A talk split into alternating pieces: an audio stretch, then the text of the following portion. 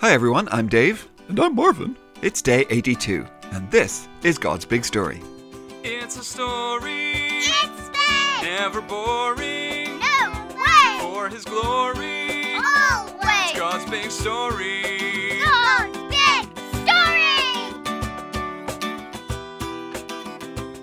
story! So, welcome back everyone. It's Tuesday, and we are glad that you are with us. Hi, everyone. Nobody knows what he's gonna ask now. It's Marvin, the friendly, curious cow. Mm. So, good afternoon, Dave. Good afternoon, Marvin, and well, let's get right to it. Yesterday we heard how the old Philistines had captured the ark. Oh, yeah. Yeah, well, but that didn't work out so well for them, huh? No, it definitely didn't. Their false god Dagon got all smashed up, and the people were troubled with growth and tumors. Oh, yeah, yeah, I remember. Not such a good time to be a Philistine, huh? No, that's right. So today we'll find out what the Philistines did next. Okay, great. Yeah, so who's reading today? Well, today it's Josh. Oh, the jingle guy.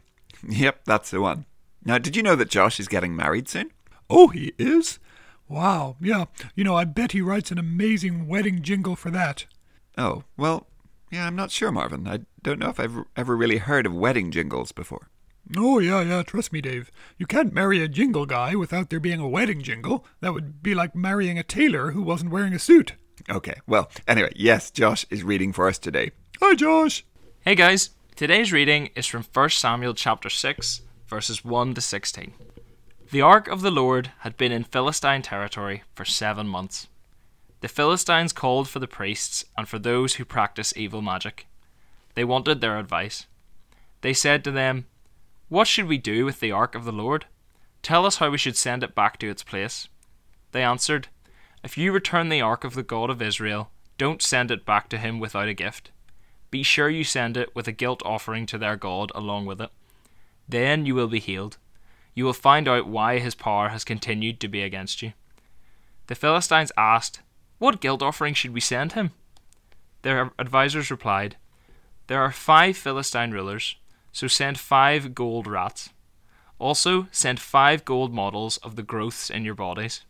Do it because the same plague has struck you and your rulers alike. Make models of the rats and the growths that are destroying the country.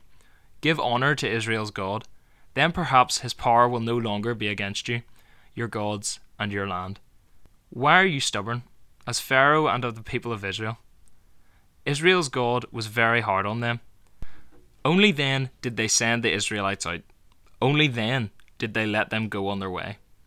Now then, get a new cart ready. Get two cows that have just had calves. Be sure the cows have never pulled a cart before. Tie the cart to them, but take their calves away and put them in a pen. Then put the ark of the Lord on the cart. Put the gold models in a chest beside the ark. Send them back to the Lord as a guilt offering. Send the cart on its way. But keep an eye on the cart. See if it goes up toward Beth Shemesh to its own territory. If it does, then it's the Lord who has brought this horrible trouble on us. But if it doesn't, then we'll know it wasn't his hand that struck us. We'll know it happened to us by chance. So that's what they did. They took the two cows and tied the cart to them. They put the calves in a pen. They placed the ark of the Lord on the cart. They put the chest there along with it. The chest held the gold models of the rats and of the growths. Then the cows went straight up toward Beth Shemesh. They stayed on the road. They were mooing all the way. They didn't turn to the right or the left.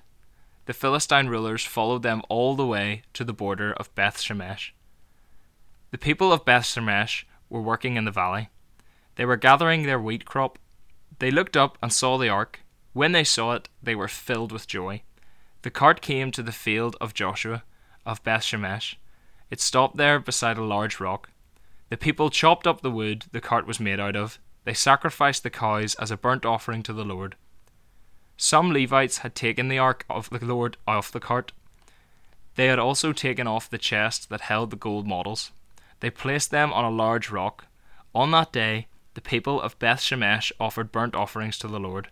They also made sacrifices to him. The five Philistine rulers saw everything that happened. On that same day, they returned to Ekron.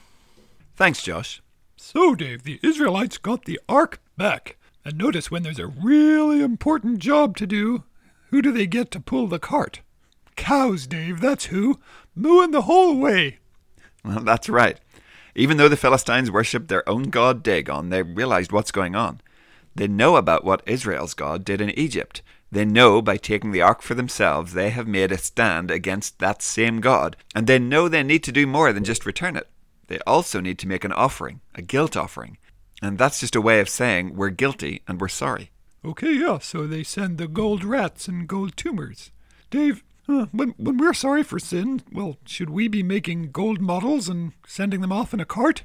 Well, here's the thing, Marvin. If you've turned to Jesus, your sins are forgiven. We don't have to do anything to earn that forgiveness. But we should want to put things right. We don't just say, Hooray, I'm forgiven, so I don't even care about the bad stuff I've done or the people I've hurt. Oh, yeah. Yeah, I don't think God would like it too much if we said that. So, yeah, if we stole something, we should give it back or pay for what we took. If we hurt someone, we should apologize and want to do something to make up for it. If we told lies to someone, well, we should apologize and tell them the truth. Yeah, okay, okay. Now, like I said, it's not that we have to do those things to be forgiven by God, but if we turn away from sin and turn to following God instead, then we should want to put things right. We should want things to be done His way and fix the horribleness that our gross sinfulness caused before. So it shouldn't be like, oh, do I have to? It should be, okay, wow, you know what? I really want to make things right. If you know the story of Zacchaeus in the New Testament, when he turned to following Jesus, he didn't just pay back all the people he had stolen from, he gave more than he had taken. Not because Jesus told him he had to, his sins were forgiven, but because he wanted to do things God's way. He wanted to make things right. Okay, yeah, so if I hoof Hector and the Snacklers for being annoying, and then later I realize I probably shouldn't have, and that God doesn't want me to be hoofing any other cows, and I'm sorry about it, well, Well, yeah, you can't unhoof someone, but if you went and said you were sorry and maybe gave him some moo teasers, well, I bet he'd feel better about it, huh? oh yeah, yeah, I bet he would. So, boys and girls, if you're a follower of Jesus and you've turned from sin, is there anyone you need to say sorry to? Anything you need to put right and to do things God's way? And today, thank Jesus that He paid for our sins completely, once and for all. No guilt offerings, no gold models for us. Yeah, good thing, Dave. I, I can't say I have a lot of gold lying around.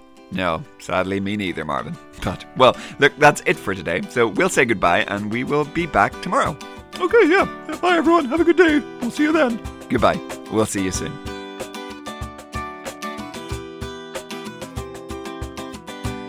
God's Big Story is a ministry of Eden Grove Presbyterian Church. Music and jingles by Dave, Josh, and Josh.